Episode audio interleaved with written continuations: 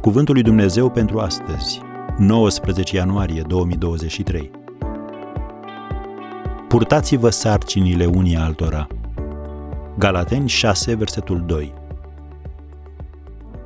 Părtășia frățească și purtarea de grijă. Ai spus vreodată ceva ce ai fi vrut să poți lua înapoi?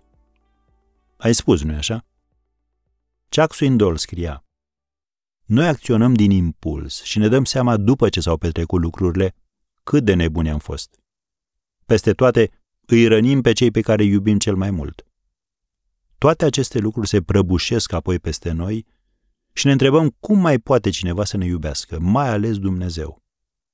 Când începem să gândim în felul acesta, trebuie să ne întoarcem spre acel unii pe alții din Vechiul Testament.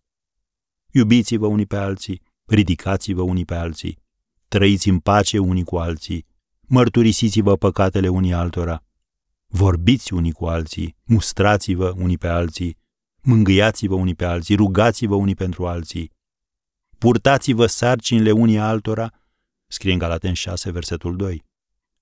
Imaginează-ți lucrul acesta având în minte doi drumeți. Unul are un rucsac ușor, pe când celălalt, bietul de el, este supraîncărcat. Poate fi un resentiment care de multă vreme îl otrăvește pe dinăuntru, sau o relație frântă cu soția sau cu unul dintre copii. Acel rucsac poate fi plin de facturi neplătite. Întrebarea este, unde poate el să meargă să se elibereze de povară? La biserică, alături de zeci sau sute de persoane? Cam greu. El are nevoie de un loc în care există grijă reciprocă și părtășie autentică. Un loc în care cineva îl ascultă, îl ajută să se descarce și oferă o putere proaspătă. Întrajutorarea frățească nu este un serviciu religios în miniatură. Este o mână de oameni care îl iubesc pe Hristos și care cred în ajutorarea reciprocă. Ei nu arată cu degetul, nu țin predici și nu fac comparații. Ei sunt frații și surorile tale în Hristos. Ești implicat într-un grup de părtășie? Dacă nu, gândește-te să te alături unui astfel de grup sau vorbește cu pastorul tău ca să inițiezi tu unul. Am încheiat cuvintele lui Chuck Swindoll.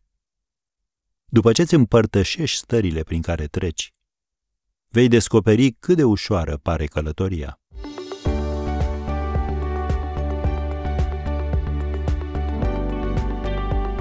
Ați ascultat Cuvântul lui Dumnezeu pentru astăzi, rubrica realizată în colaborare cu Fundația SER România.